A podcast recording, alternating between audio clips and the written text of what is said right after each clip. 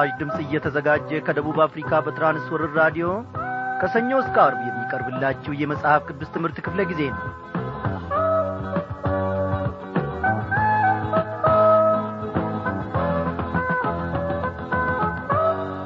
በጌታ የተወደዳችሁ ክብሯን አድማጮቼ እንደምናመሻችሁ።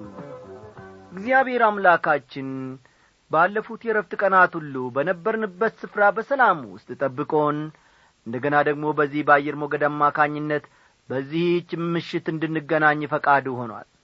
እግዚአብሔር በእውነት ታላቅን ነገር አድርጎልናል። ኖ እግዚአብሔር አምላካችን እያንዳንዷን ደቂቃና እያንዳንዷን ሰከንድ ከዐይኑ እይታ ሳያርቀን ዛሬም ደግሞ ፈቃዱ ሆነና በቃሉ ማዕድ ፊት ሰበሰበን። እግዚአብሔር ከዚህ ከሁለተኛው ዮሐንስ መልእክት ደግሞ ዛሬ እንድንማረው ዛሬ እንድናውቀው የሚፈልገው ነገር አለ። አስተማሪው መንፈስ ቅዱስ ታላቅ ነውና ምን ይሳነዋል ሊያስተምረን? ምን ይሳነዋል? ብዙ ቁም ነገሮችን ሊያሳውቀን። ሕይወታችን እንዲገነባ ወገኖች የመንፈሳዊ ምግብ ያስፈልገዋል። ይህም መንፈሳዊ ምግብ ደግሞ የእግዚአብሔር ቃል ነው። በእግዚአብሔር ቃል ሕይወታችን ማደግ አለበት። በእግዚአብሔር ቃል እኛም ደግሞ እየተገነባን የእግዚአብሔርን ሐሳብ ማከናወንና ማገልገል መቻል አለብን። እግዚአብሔር ደግሞ ይህን እንድናደርግ ያግዘናል። ጌታ እግዚአብሔር አምላካችን ስለዚህ ሁሉ ለዘላለም እየተመሰገነ ይሁን። እስቲ እንግዲህ ወደ ዋናው መልእክታችን ከመግባታችን በፊት እንደ ወትሮ ሁሉ ዝማሬ እንጋብዛችኋለን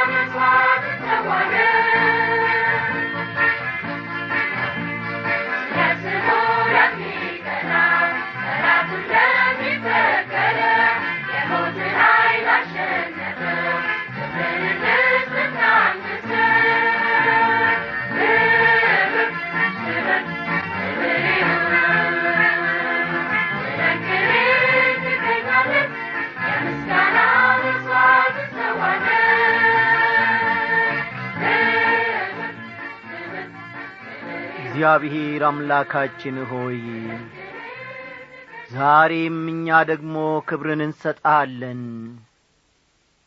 ጌታ ሆይ ወደህናልና እግዚአብሔር ሆይ በጠላት መንጋጋ ውስጥ እንድንገባ ፈቃድ አይደለምና የጠላትም ሐሳብ ያገኘን ዘንድ ኖ አንተ አይደለህምና እግዚአብሔር ሆይ በዘላለሙ ምሕረትህና ፍቅርህ ደግሞ ስለ ታደግከን እናመሰግንሃለን።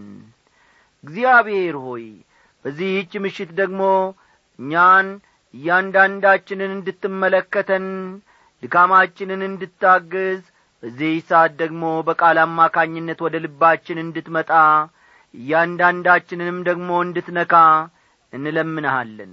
አቤቱ እግዚአብሔር አባታችን ሆይ ዛሬም ደግሞ የአንተ ፈቃድ ለባሪያዎች ምን እንደሆነ ለማወቅ ቀርበናል አስተማሪውን መንፈስ ቅዱስ ላክልን።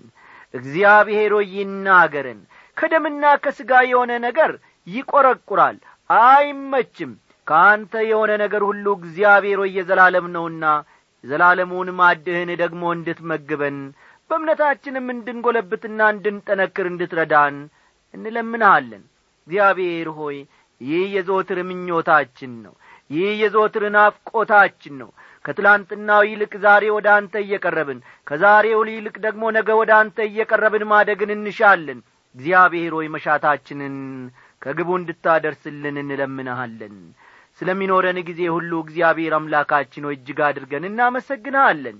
በመድኃኒታችንና በጌታችን በኢየሱስ ክርስቶስ ባከበርከው በአንድ ልጄ ስም አሜን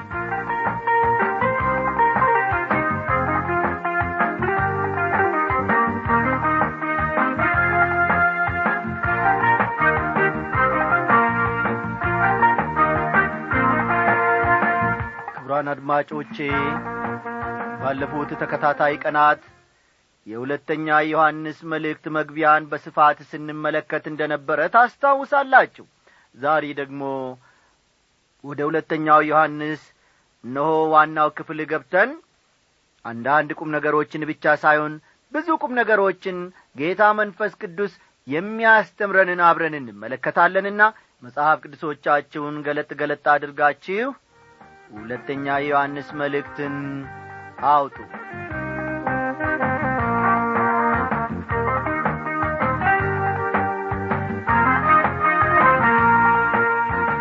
የመጀመሪያው የዮሐንስ መልእክትን በተመለከተ ትክክለኛ እይታ እንዲኖረንም ከተፈለገ ሁለተኛውን መልእክቱን በሚገባ መረዳት ይጠቅማል። በእነዚህ መልእክቶቹ ሁለቱን የክርስትና ሕይወት መሠረቶች ማለትም ፍቅርና እውነትን መመልከት አለብን። እነዚህንም ደግሞ በደንብ መረዳት አለብን። ዮሐንስም እነዚህን የክርስትና ሕይወት መሠረቶች ማለትም ፍቅርንና እውነትን አበክሮ እንድናውቅ ይመክረናል። ፍቅርና እውነት ቢጋጩ ከየትኛው ጋር ነው መወገን የሚገባን ለሚለው ጥያቄም ዮሐንስ በዚህ መልእክቱ ውስጥ መልስ ይሰጣል ለየትኛው ነው ቅድሚያ መስጠት ያለብን? ለሚለውም ዮሐንስ መልስ አለው። ፍቅር ራሱን መግለጥ ያለበት በእውነት ውስጥ ነው። ተመልከቱ።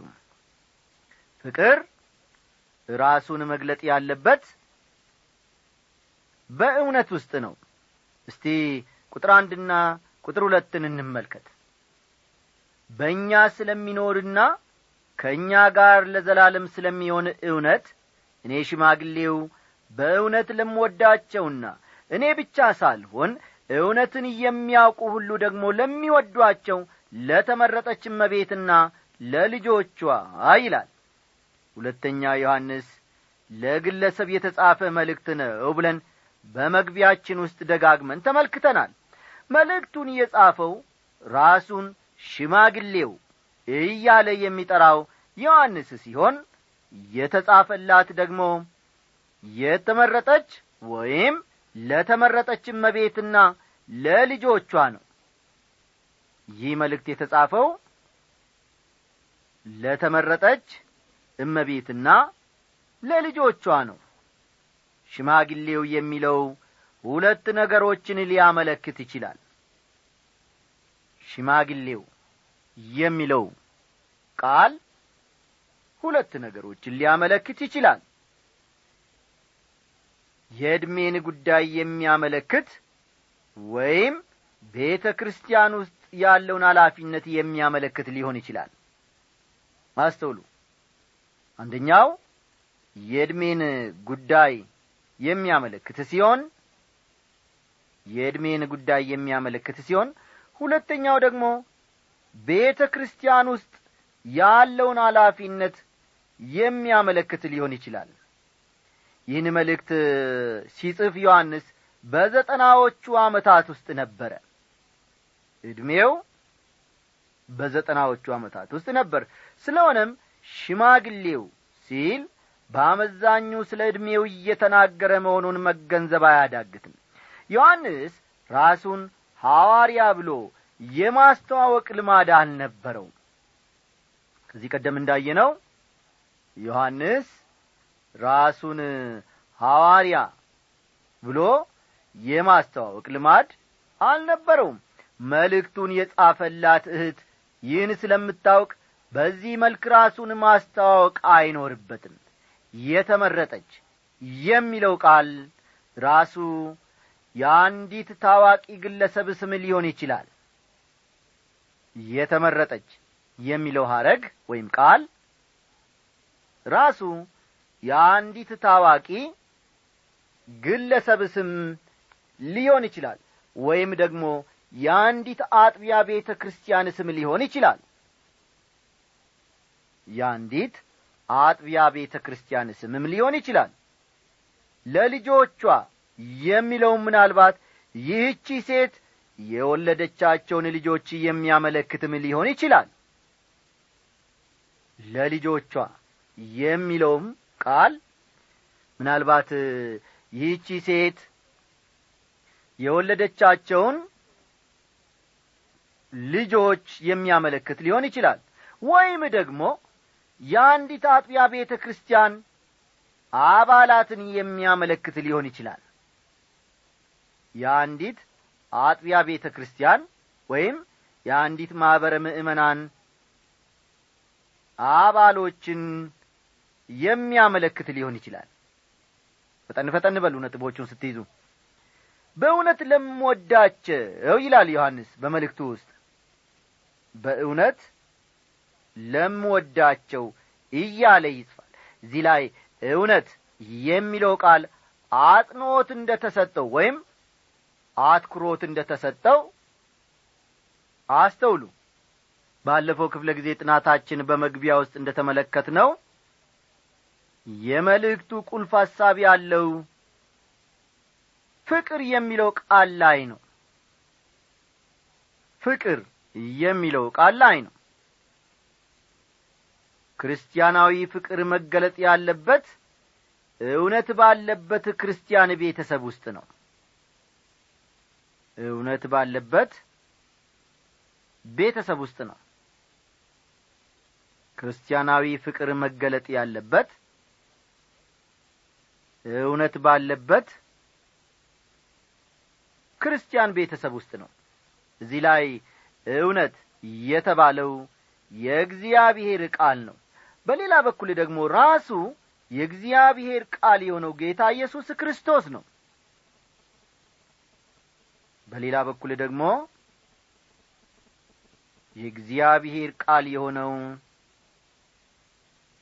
ጌታ ኢየሱስ ክርስቶስ ነው ፈጠን ፈጠን በሉ።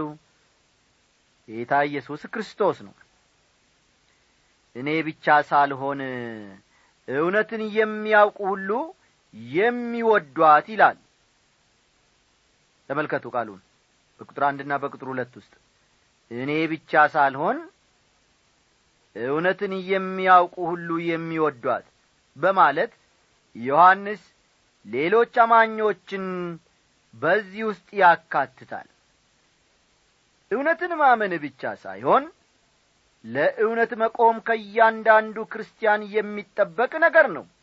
አንዳንድ አገልጋዮች ጥበበኛ ወይም አስተዋይ የሆኑ እየመሰላቸው እውነትን ይደብቃሉ።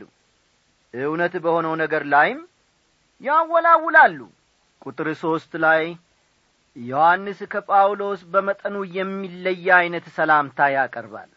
እንዲህ ይላል ከእግዚአብሔር አብና ከአብ ልጅ ከኢየሱስ ክርስቶስ ጸጋና ምሕረት ሰላምም በእውነትና በፍቅር ከእኛ ጋር ይሆናሉ ይላል። ዮሐንስ ጸጋ ምሕረት ሰላም ስለ ተሰኙ ሦስት ቃላት ይናገራል። ለመሆኑ በእነዚህ ሦስት ቃላት መካከል ያለው ልዩነት ምንድን ነው ኤፌሶን ምዕራፍ ሁለት ከቁጥር አራት እስከ አምስት ኤፌሶን ምዕራፍ ሁለት ከቁጥር አራት እስከ አምስት ነገር ግን እግዚአብሔር በምሕረቱ ባለ ጠጋ ስለሆነ ከወደደን ከትልቅ ፍቅሩ እየተነሣ በበደላችን ሙታን እንኳ በሆን ጊዜ ከክርስቶስ ጋር ሕይወት ሰጠን። በጸጋ ድናችኋልና ይላል። ልብ አድርጋችሁ ከሆነ በዚህ ጥቅስ ሦስቱም ማለትም ጸጋ ፍቅርና ሰላም የሚሉት ቃላት ተካተዋል። እግዚአብሔር በምሕረቱ ባለ ጠጋ ስለሆነ ወደደን ይላል። ለመሆኑ እግዚአብሔር በምሕረቱ ባለ ጠጋ የሆነው ለምንድን ነው እግዚአብሔር በምሕረቱ ባለ ጸጋ የሆነው ፍቅር ስለሆነ ነው። እግዚአብሔር በምሕረቱ ባለ ጸጋ የሆነው ፍቅር ስለሆነ ነው። ፍቅር ስለሆነ ነው። ጸጋው በእምነት አድኗችኋልና ይህም የእግዚአብሔር ስጦታ ነው እንጂ ከእናንተ አይደለም ይላል። አዎን ራሳችንን እኔና እናንተ ማዳን አንችልም መልካምን ነገር ከእግዚአብሔር ለመጠበቅ ምንም መብት የለንም። እግዚአብሔር ግን ከታላቅ ፍቅሩ የተነሣ ዳነን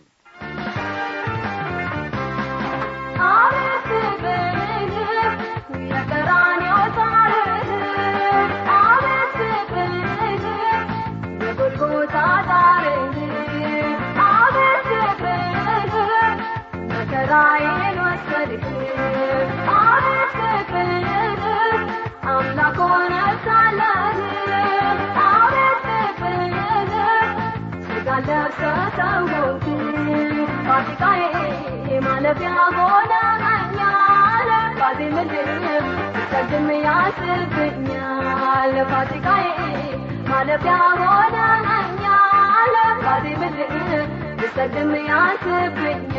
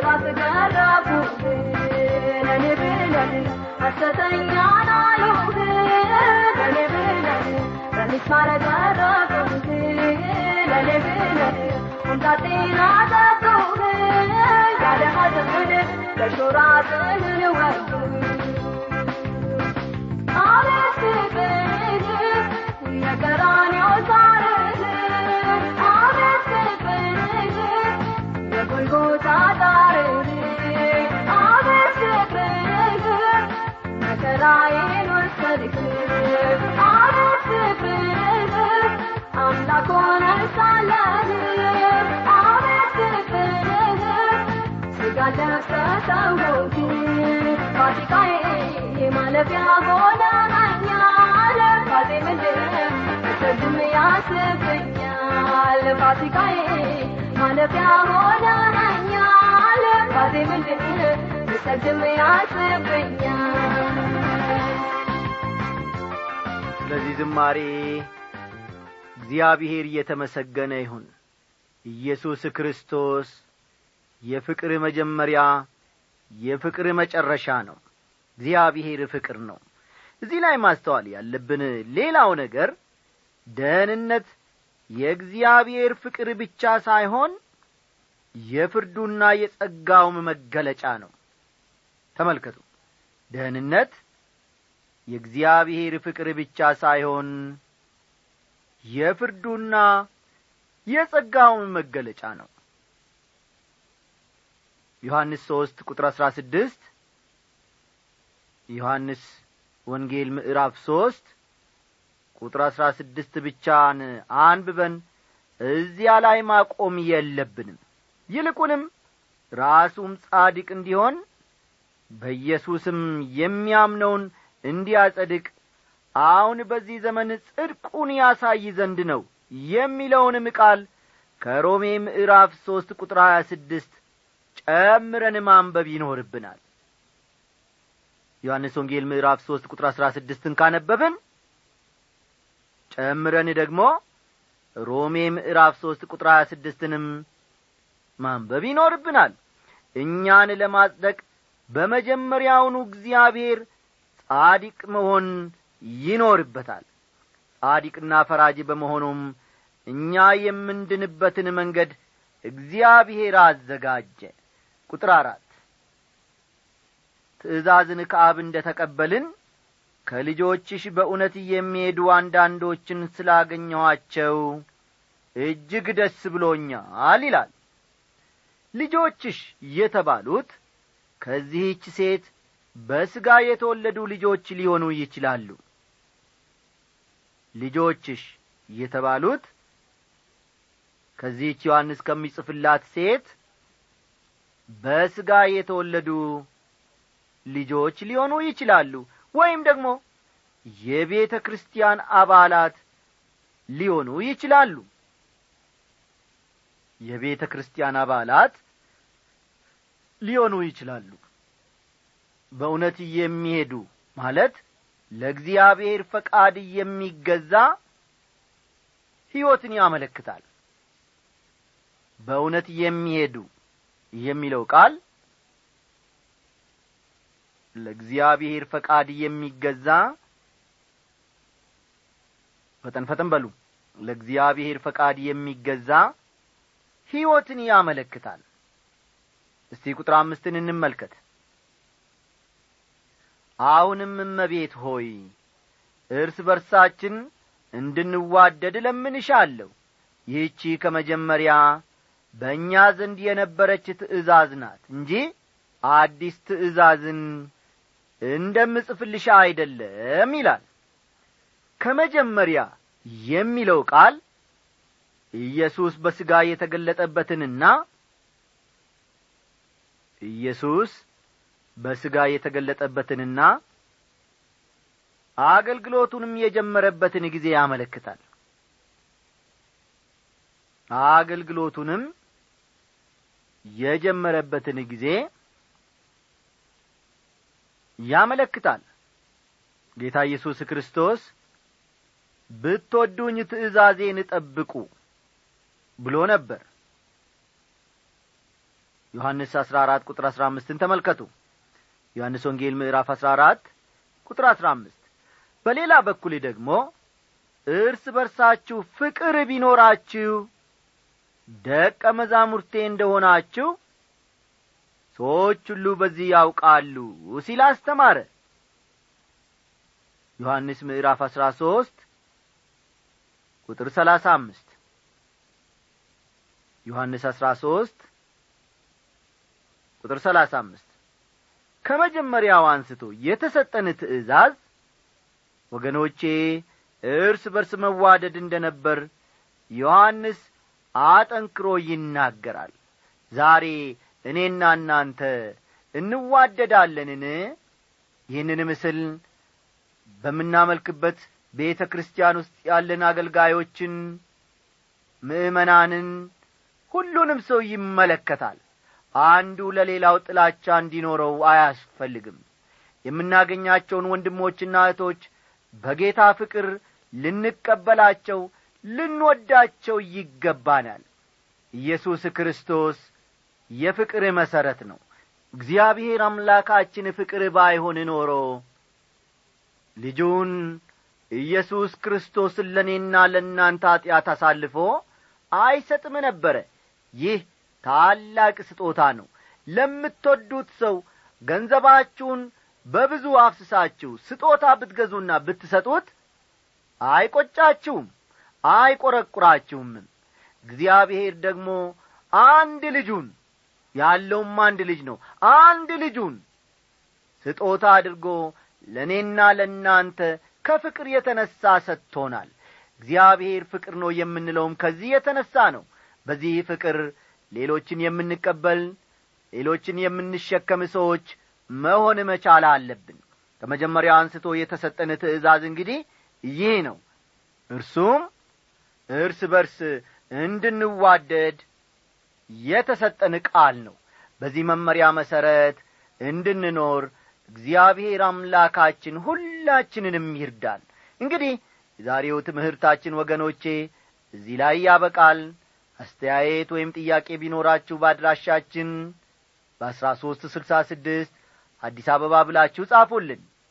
ለመጽሐፍ ቅዱስ ትምህርት በራዲዮ የመልእክት ሳጥን ቁጥር አሥራ ሦስት ስልሳ ስድስት አዲስ አበባ ብላችሁ ብጽፉልን በደስታ እንቀበላለን። ይህንን አገልግሎት ደግሞ ከዳር ለማድረስ የእናንተ ጸሎት እጅግ አስፈላጊ ነው። ስለዚህ ሁላችሁም በዚህ በጸሎት ደግሞ ይህንን አገልግሎት እንድትረዱ ብዙ ጊዜ እናሳስባችኋለን።